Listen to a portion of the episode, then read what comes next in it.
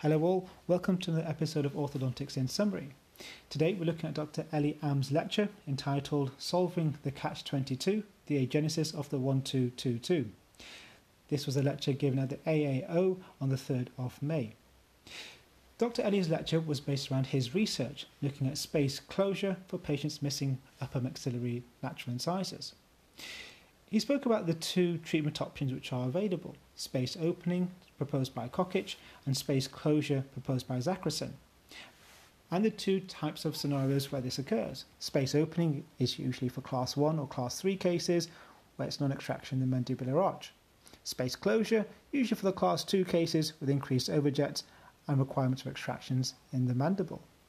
Now, the catch 22, the scenario where we want to close space for the class 1 or the class 3 cases. He spoke about the frequency of this and he related it to the etiology. Patients who are missing maxillary lateral incisors tend to have a hypoplastic or retrognathic maxilla.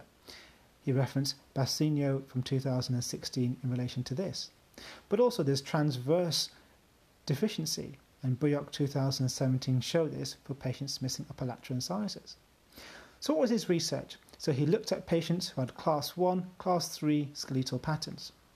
Didn't require extractions in the, in the mandible. They had fixed appliances to achieve space closure, that catch-22 situation. There was no comparison, and his outcomes were to look at the position of the maxilla at the end of treatment and also the upper incisor inclination.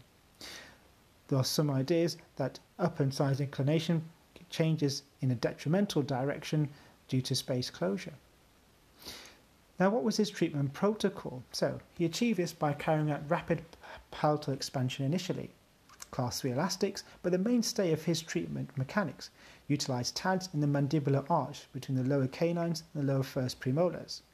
Class 3 elastics from these TADS to the upper second permanent molars, a class 3 erector. Distal loops were placed also, distal closing loops were also placed from the upper central incisors. Now, what did they achieve?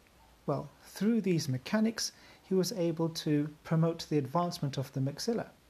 SNA improved by 1.3 degrees, which was statistically significant.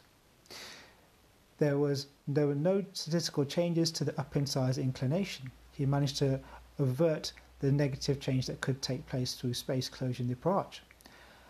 The majority of the space closure took place through mesialization of posterior teeth, which was on average 5 millimeters. So, in summary, what Dr. Elliott achieved through his treatment protocol was that of space closure in cases where challenging space closure would occur with likelihood of detrimental effects. Now, what I was pleased to say is that Dr. Elie reported on some of the other side effects from these mechanics.